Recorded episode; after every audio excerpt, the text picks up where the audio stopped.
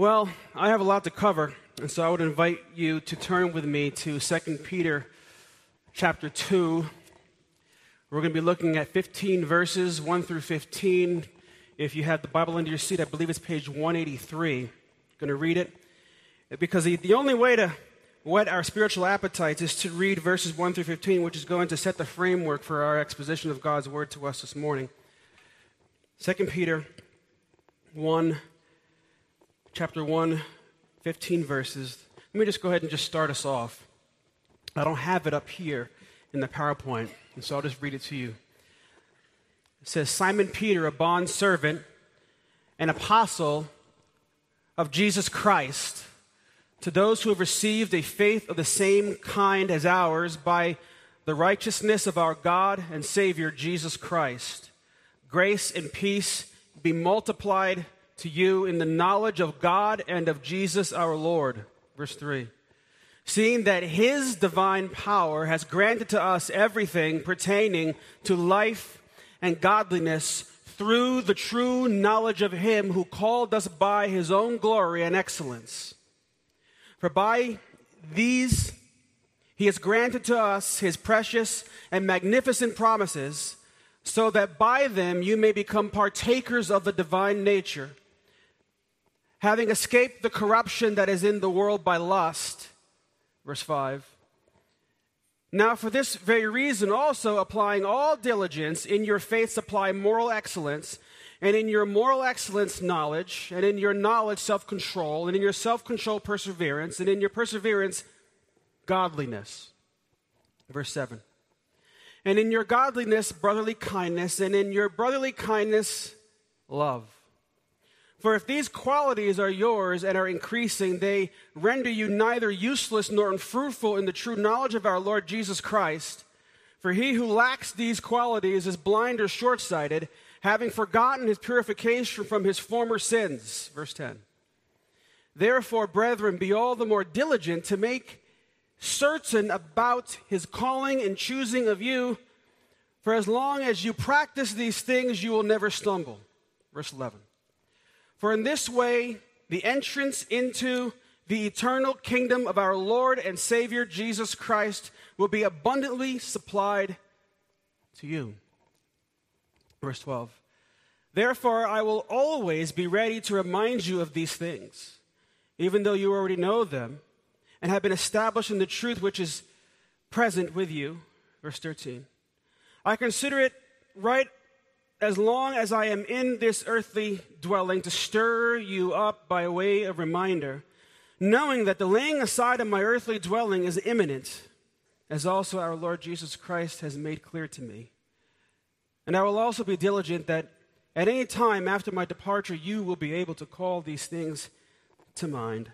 O Lord God of heaven, help us to remind our hearts of these truths to which Peter explained to the churches in Asia Minor. Lord, we have everything we need in your book. We have everything that we need pertaining to life and godliness. Give us a glimpse of your glory. May we get a taste and see that you are always good in any circumstance, especially as we look at Peter's circumstances this morning. In Jesus' name we pray. Amen. Many of you are um, aware concerning the backdrop of Peter's circumstances for writing to the churches the things that he did and the fiery ordeal that he and the churches were facing, external trials, because of their faith in Jesus Christ. And as a result of their faith, the churches were severely scattered, persecuted, but I mean, that isn't all. Because not only did you have the outside pressures of persecution because of Nero, the emperor in that day, now you had another problem. Now you had the infiltration of false doctrine penetrating the church, a number of churches. And so Peter calls the church or God's people to action to live their Christian life with steady, persistent, not perfection, but what? But direction. And whatever you do, don't toss out your confidence that is in Christ due to the perplexities of the circumstances you are facing. That's what he's saying. You know, in our contemporary setting, most notably in our secular marketplace, it's inevitable, wouldn't you say, that we're going to find ourselves stepping into a landscape of ideologies, a landscape of ideas that are really, for all intents and purposes, are against Scripture, against what Scripture teaches, on a host or an array of matters pertaining to life and death. I mean, how to live one's life, or what is the purpose of life itself? What is truth? I mean, you know what they say, to each his own, right? I mean, that sort of thing, ad infinitum, on and on and on. There's so many perplexing issues today. Ideologies underlie them all, I mean, our world, wouldn't you agree, is so incredibly pluralistic, right? So many different religions, so many different ideas. And the children of pluralism, apart from the divine revelation of Scripture, produce what? It produces unregenerate ideas or thoughts that we would categorize as the spirit of the age. My professor always said to us men, don't step into the gajikta. You've heard me say that before, right? Don't step into the spirit of the age. Don't step into it, stay away from it. But Scripture has another name for it. It, it called it something else. And the apostle will describe the spirit of the age as, as, as Ephesians chapter 2 would put it, the course of this world. The course of this world. In other words, the unregenerate world is headed towards a a particular trajectory. Can I put it that way? A particular trajectory because of where it's thinking it's taking them. You follow me so far? Because of where its thinking is taking them. And this kind of thinking, this kind of idea, this kind of ideology is antithetical to the divine revelation of God's word. You could say it this way it is opposed to the face of Christ. It's opposed to the Word of God. And interestingly enough, the Apostle John describes the course of this world's thinking in his day as the coming of the Antichrist. From the Greek word anti, meaning opposed or against the face, or in place of, and Christos, meaning referring to our Lord Christ, I mean, you could say it this way to put it simply the spirit of the age is against the face of Christ, it's opposed to Christ because what underlies the kind of thinking is nothing short of the spirit of the Antichrist, which is now upon the world, to which one day he will come and he will be the embodiment of all ideologies in this world. He is coming. But presently, the ideologies that are existing in this world today, the many ideologies, the, plurali- the pluralistic nature of all of those things underlie the spirit of the Antichrist. Why? Because it's opposed to what you and I believe. What? Where does that come from? Scripture. Because if our thinking, I would hope that our thinking and behavior approximates approximates what the Word of God teaches in matters pertaining to life and godliness. Because if my thinking, if collectively, if our thinking and behavior doesn't reflect the kind of growing lifestyle that Scripture would portray, could I submit to my heart and to your heart? Could I submit to you today that God will not allow us to live in two worlds? He won't allow us to live in two worlds. You will either, you and I will either reflect a lifestyle that sees into the face of Christ, longing to walk in accordance with his precepts, or you will reflect a different kind of lifestyle that is opposed to the face of Christ. I'm talking about a lifestyle. You know, Ralph Waldo Emerson said this you know, you sow a thought, right? And you reap an action. You sow an act and you reap a habit, you sow a habit and you reap a character. You sow a character and you reap a destiny. I mean, think about it. Our conduct, my ideas, our conduct, it's chain linked to our thoughts. My behavior, the things that I do and don't do, it's always chain linked to our thoughts. This is by design. I mean, good and proper theology, wouldn't you say? Good and proper theology will have its effect. Agreed? It will have its effect. And the same holds true with regards to false teaching, with inevitably will bear that kind of fruit and also will bear that kind of behavior. So, where in the world are you in this? Where are you? Where are you? Can we agree that one of the greatest dangers facing any Christian or any Christian family or church is the possibility, yes, of adopting some form of false teaching that's contrary or opposed to the face of Christ, opposed to the scripture. And if it were possible, would we be able to recognize it? Would we be able to recognize it? Recently, the Gospel Coalition published an article entitled Transformation of a Transgender Teen.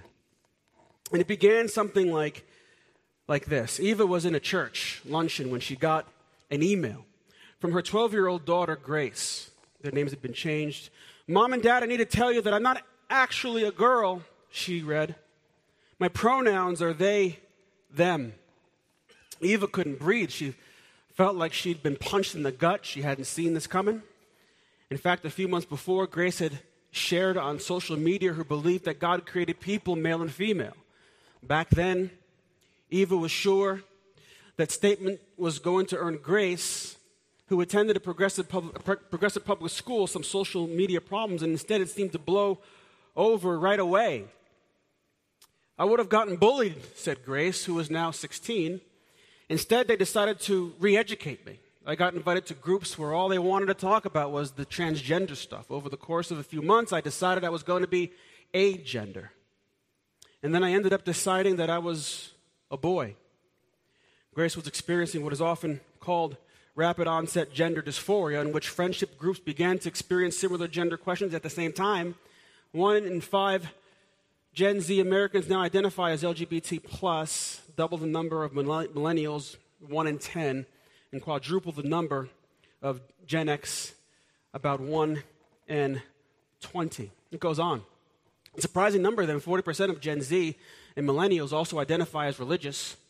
Increasingly, Christian pastors, youth pastors, and parents are fielding questions and declaring and declarations from young people examining their own gender or sexual orientation. End quote. Wow. Is that not an ideology that's rampant in our culture today? I know you know it. Some of you have may have been infected by it to some degree or another. And this is just one of many ideologies, right? This is just one of many ide- ideologies just swirling around in our culture, and there comes a time in which God's people, I'm talking about all of you who are here, must address this kind of thinking, warning the church not to embrace this kind of thinking because it's opposed to the face of Christ. The idea is opposed to the face of, and knowing how to Properly respond to false teaching is really one of the privileges that we have the opportunity here for every believer in Jesus Christ, either individual or corporate, yes? We're not to embrace the course or the trajectory of this world. We're not to embrace the false teachings of this world. We're not to embrace a false way of living that runs contrary to the face of Christ. We are to embrace what? the truth. As hard as it may be, even in our lives, we are to always embrace it with all of our hearts. Every iota, every jot and tittle. You know, our, our theme for this year has been hope for everyday life. And you know, it, it just what I said doesn't seem to appear pretty hopeful, right? I mean, if you've been born from above, it follows. It follows that the course and the trajectory of your thinking and living changes as a result, such that the Apostle John could say to his people in his letter to the churches, he says this, he says, You, he says, You are from God, little children, and have overcome them, because greater is he that is in you than he that is in the world. Do you believe that? I hope you do. Man, I hope you do once the Spirit, once the Spirit takes residence upon us in salvation, what happens? It is the spirit of truth that resides in us that alters the course of our minds. It alters the course of everything. Yes? Everything begins to change. Some faster than others. Sometimes sin, it takes a while to, to, to get the sin out. it takes a while. John goes on and he says this He says, For whatever is born of God overcomes the world. And this is the victory that has overcome the world, our faith. In who? Take a wild guess. In Christ.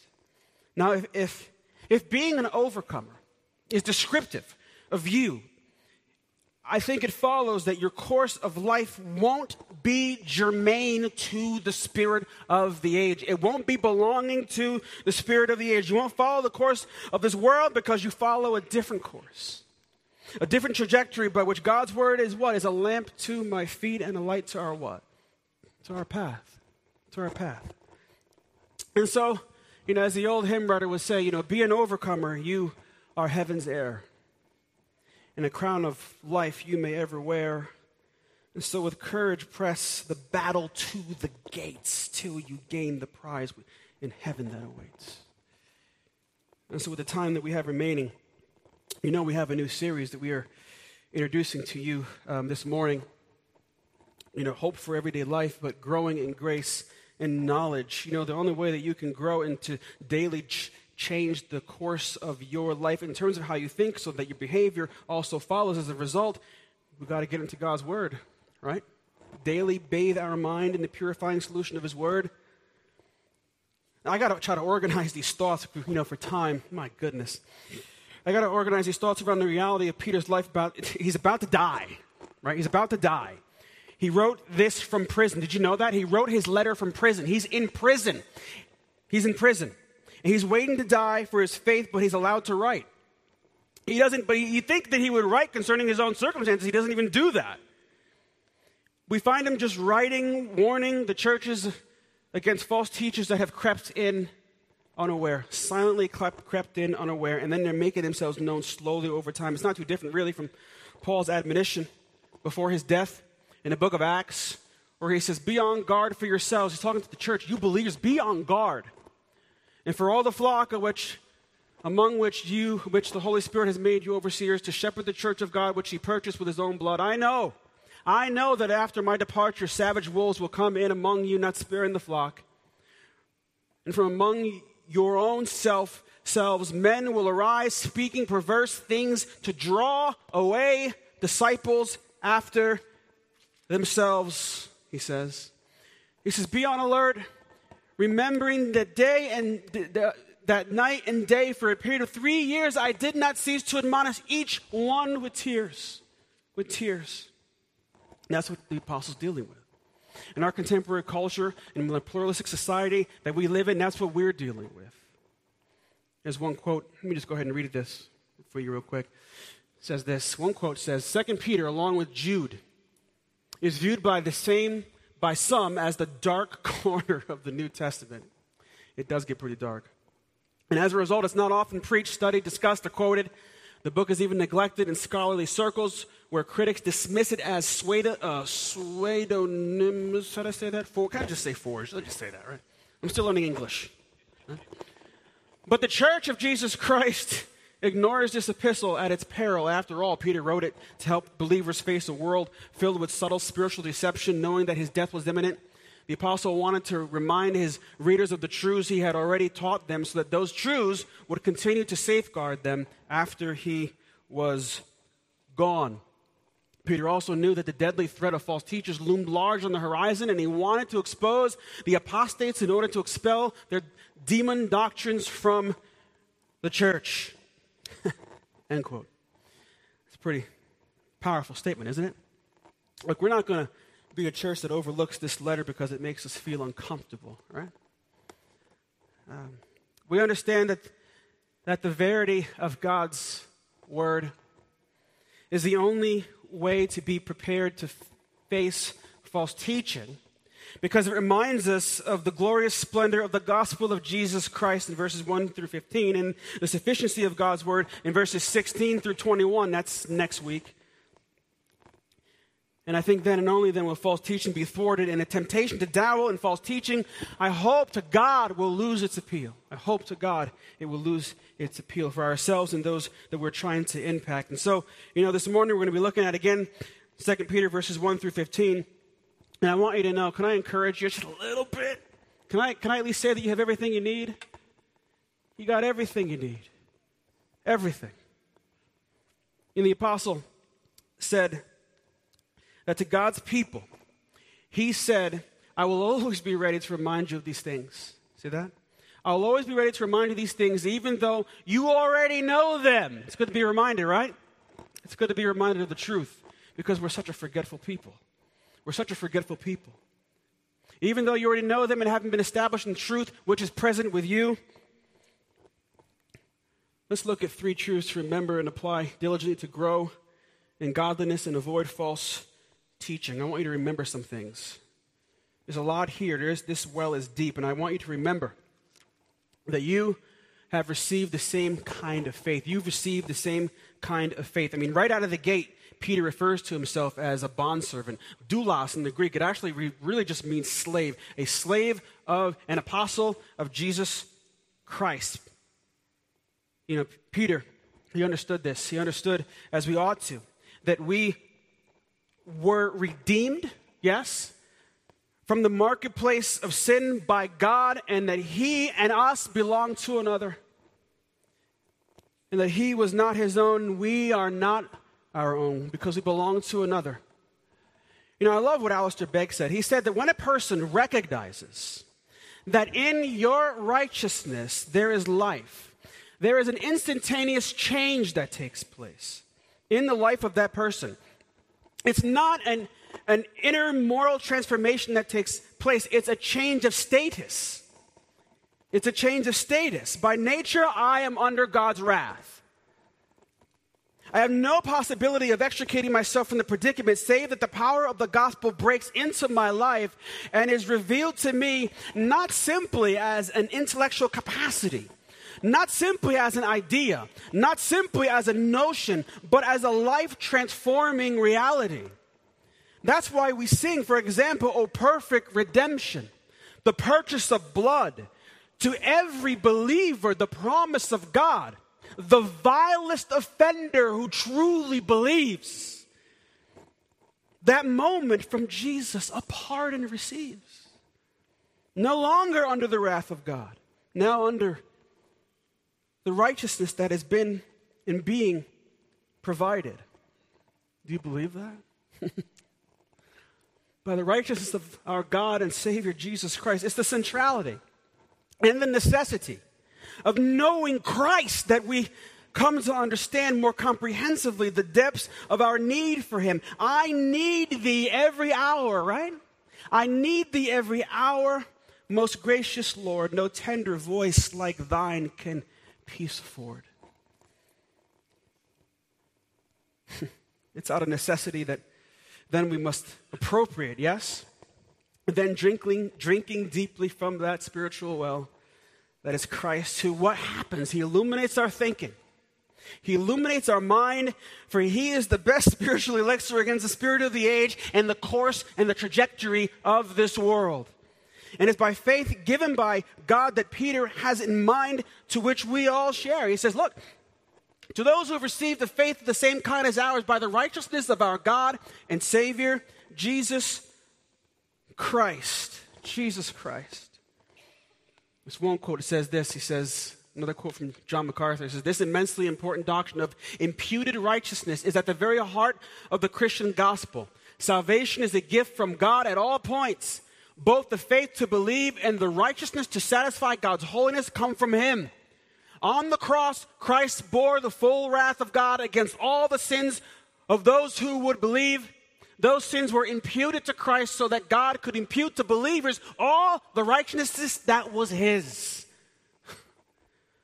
Oh, man. You want to talk about grace? You want to talk about love? you know, the longer people like you and me reflect an appropriate kind of, an appropriate the grace that was necessary to secure my salvation, to secure your salvation the less I think I would hope that we would find ourselves attracted to false teaching that tickles our ears about the nature of our gender or the nature of our bodies or the nature of our sexuality that often is oftentimes in rebellion against God's creative design. And if you would, if just take a peek over what Peter says is eventually going to say about these false teachers in chapter 2, he says this. He says, Look,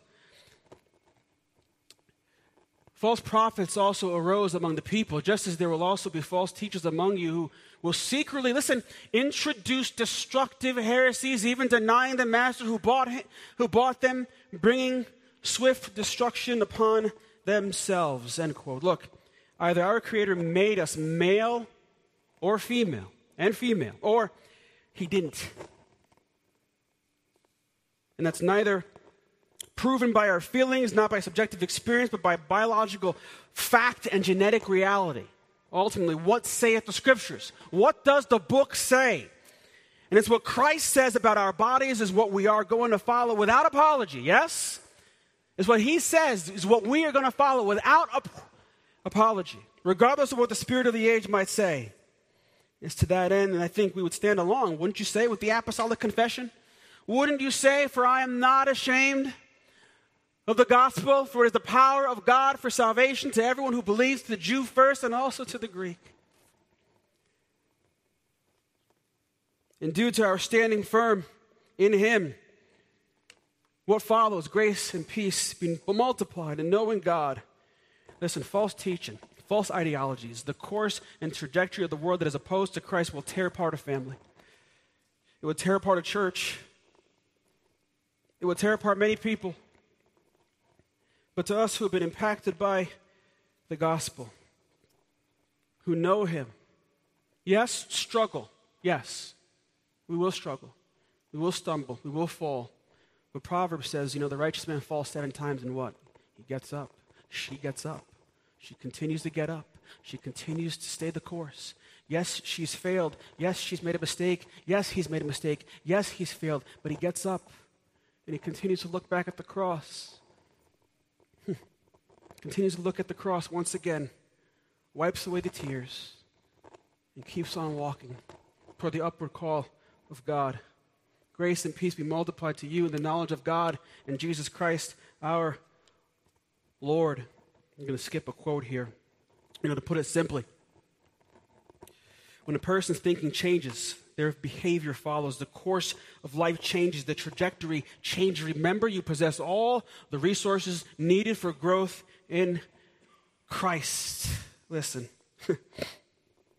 the gospel of our Lord isn't just good news for our mind, it isn't just good news for our mind.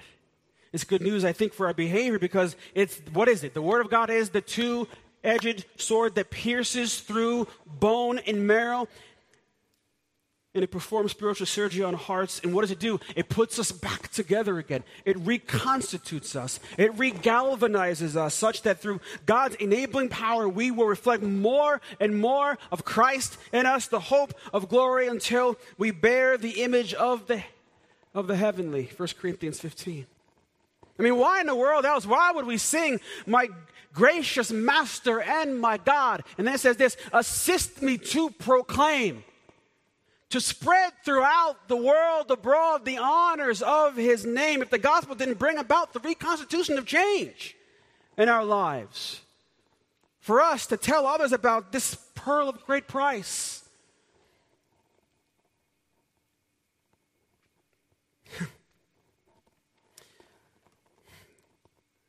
you know, the proclamation of the spirit of the age isn't merely that you ought not to change, but that you can't change. That's what they say. They say you can't change. That's the spirit of the age talking. That's the gajikta that you're stepping in. They're saying you can't change. But Jesus said something about this way of living. You know, he said, he said, the, you know, the eye is the lamp. It's the, it's the, it's the lamp of the body. So then if your eye is clear, your whole body is full of, is full of light. That's what he said. But if your eye is bad, your whole body is full of darkness. And if then that light is in you, he says, Oh, how great is that darkness in you? How great is it? That's precisely the spirit of the age. They don't even know what makes them stumble. They don't even know what makes them stumble. That's by design. It's by design.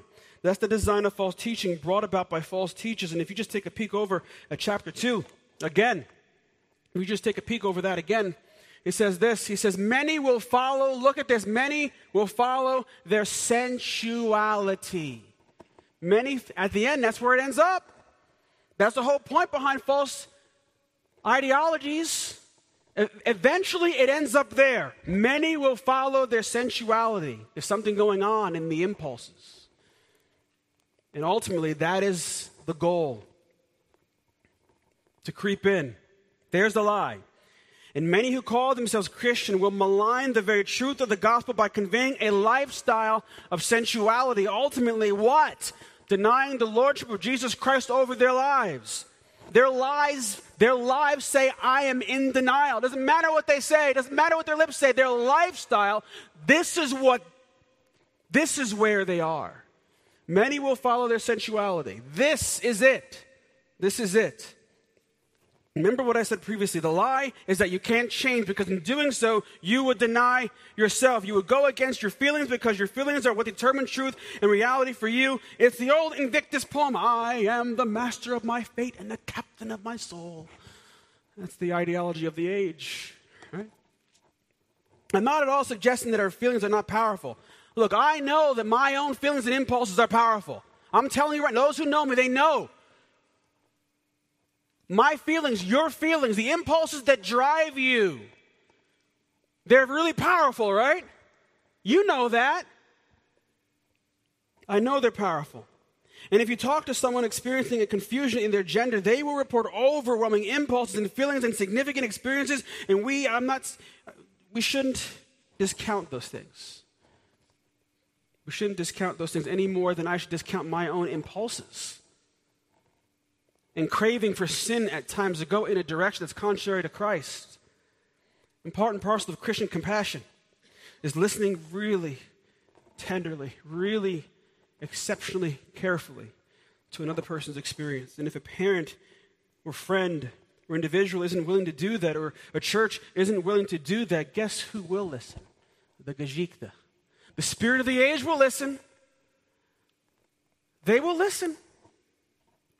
The same true is true with same sex attraction.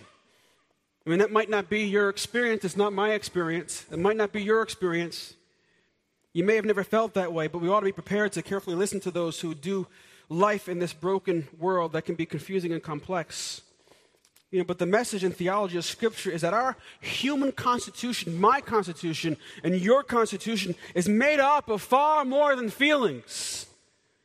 And upon surrendering to the master of our fate and rightful captain of our soul, he has by his spirit destroyed, he broke the power over Satan, over your life.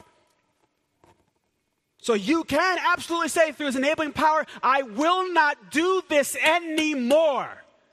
I won't live the course of this life anymore. I won't have anybody over me take advantage of me anymore. Enough.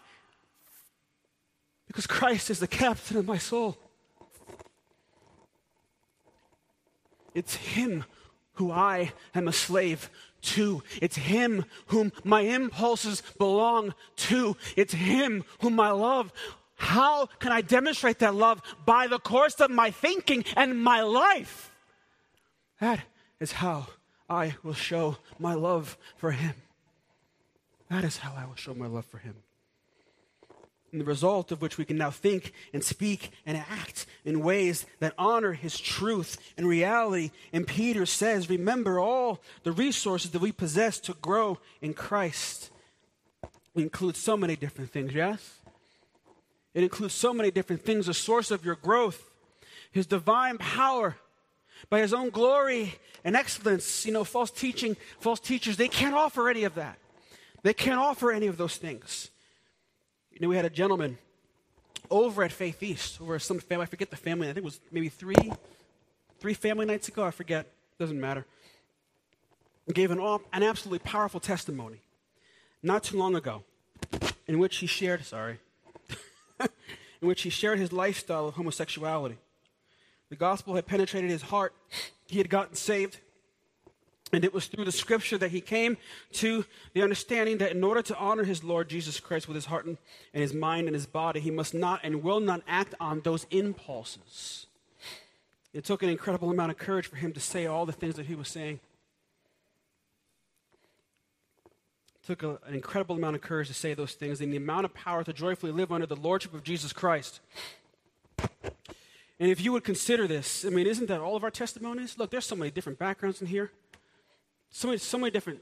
Some of you have been through absolutely horrendous things. Horrendous things. Some more so than others. But yet you still follow Christ. I have to say that is nothing other than the power of God that He has kept you. I can't think of any other anything else.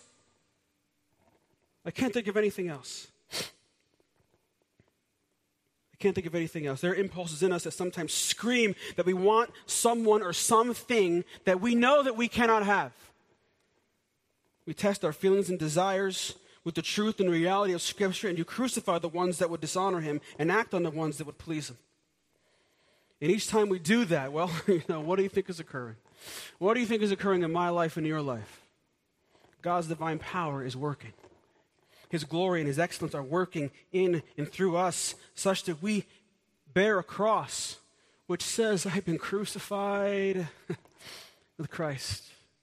It's no longer I who live, but Christ who lives in me, which now I live in the flesh. I live by faith in the Son of God who loved me and gave Himself up for me giving into every feeling and desire is a sign of really it's immaturity perhaps even weakness controlling them with biblical truth is a sign a growing sign rather i would say of maturity and strength god's strength his divine power dwelling in you you know peter also talks about the extent of your, posi- your provision the extent of your provision he says god has granted us to everything pertaining to life and godliness. Do you believe that?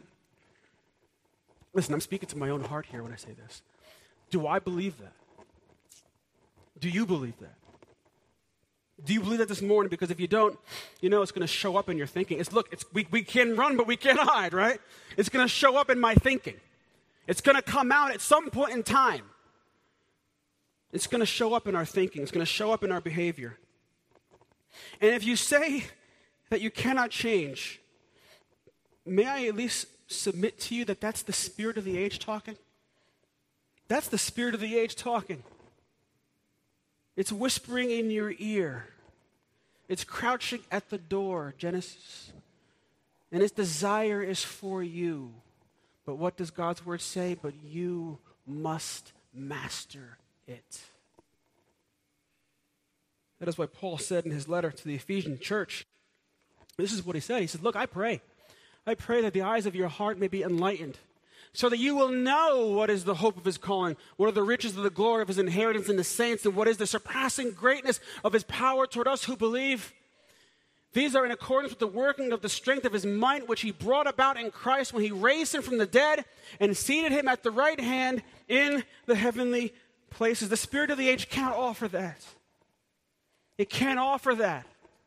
I, in my own strength, can't offer that to you, but I know someone who can. Yes? Isn't, isn't that what Peter said to our Lord? Do you remember what Peter said?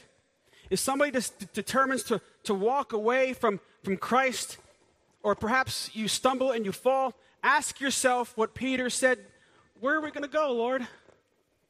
Where are we going to go? to you, only you, you have the words of eternal life. Where else are we going to go? The spirit of the age? This is one of the, the beauties of this church and churches and God's people.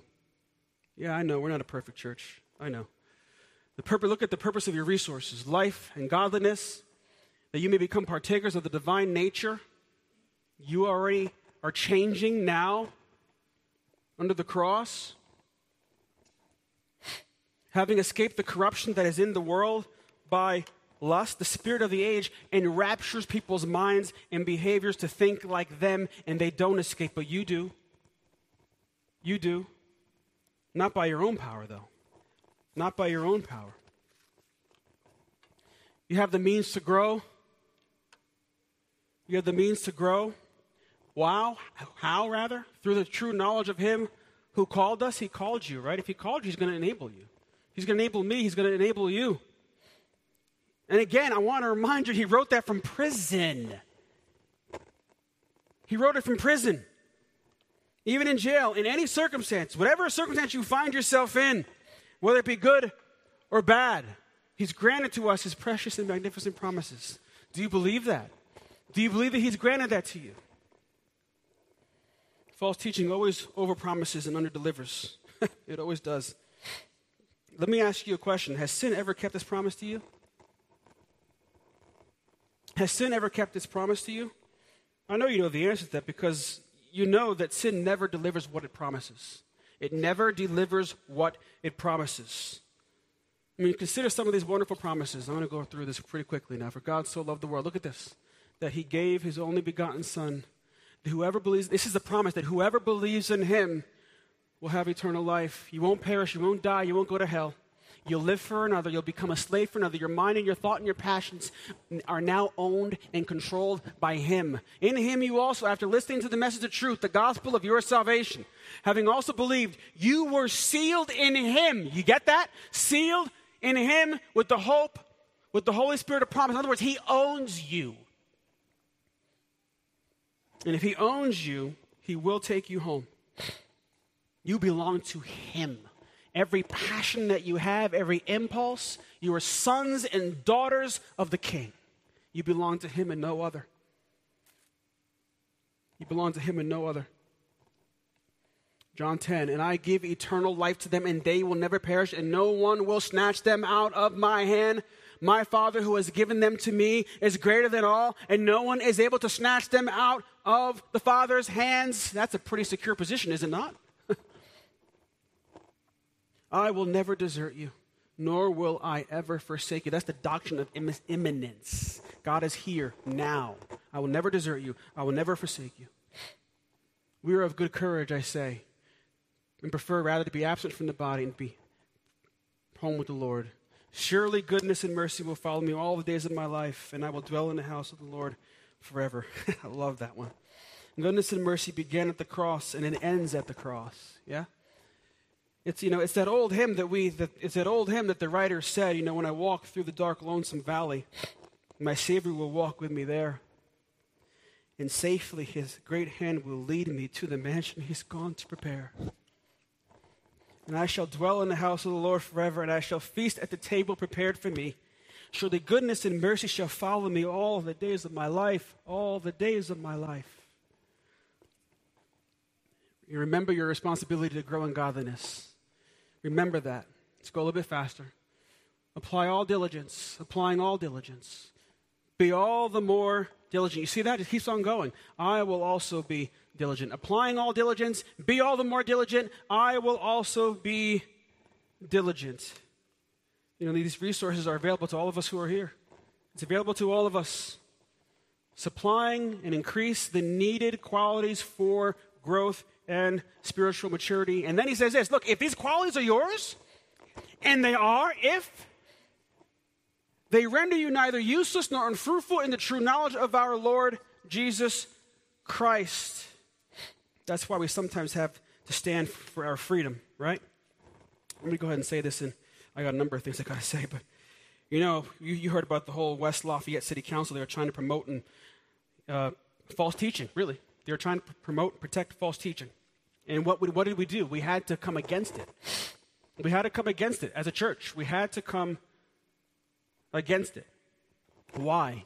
Because part and parcel of the Christian life is that we make certain our calling and choosing. You have to live out your worldview in terms of what you believe in the landscape of ideas put the landscape of ideas which is which comes from the scripture put it out there go against the stream go against the stream be all the more diligent and call to mind call to mind the truth you have been taught by others so what about the young girl named grace who told her mom she was no longer a girl and had changed her pronouns you could read that whole family story, by the way. You could read it. And I want you to remember that girl and that family to pray for them. You could read the whole article, by the way, Transforming of a Transgender Teen. And she remembers walking her neighbor's, her, her, her, neighbor's dog wrestling with, with God near the end of her freshman year of high school. I knew I couldn't be a trans kid and a Christian at the same time, she said, right? Remember, you can't choose two masters. I had to choose. Very begrudgingly, I told God, Fine, if you made me to be a woman, whatever, whatever, fine. Okay. A week later, her, her gender dysphoria was gone. It was completely gone. She felt uncomfortable, but immensely relieved at the same time. The God of grace, literally in this case, helped her to remember. And listen, whatever circumstance you find yourself in, whether it be good or bad, you can change. Why?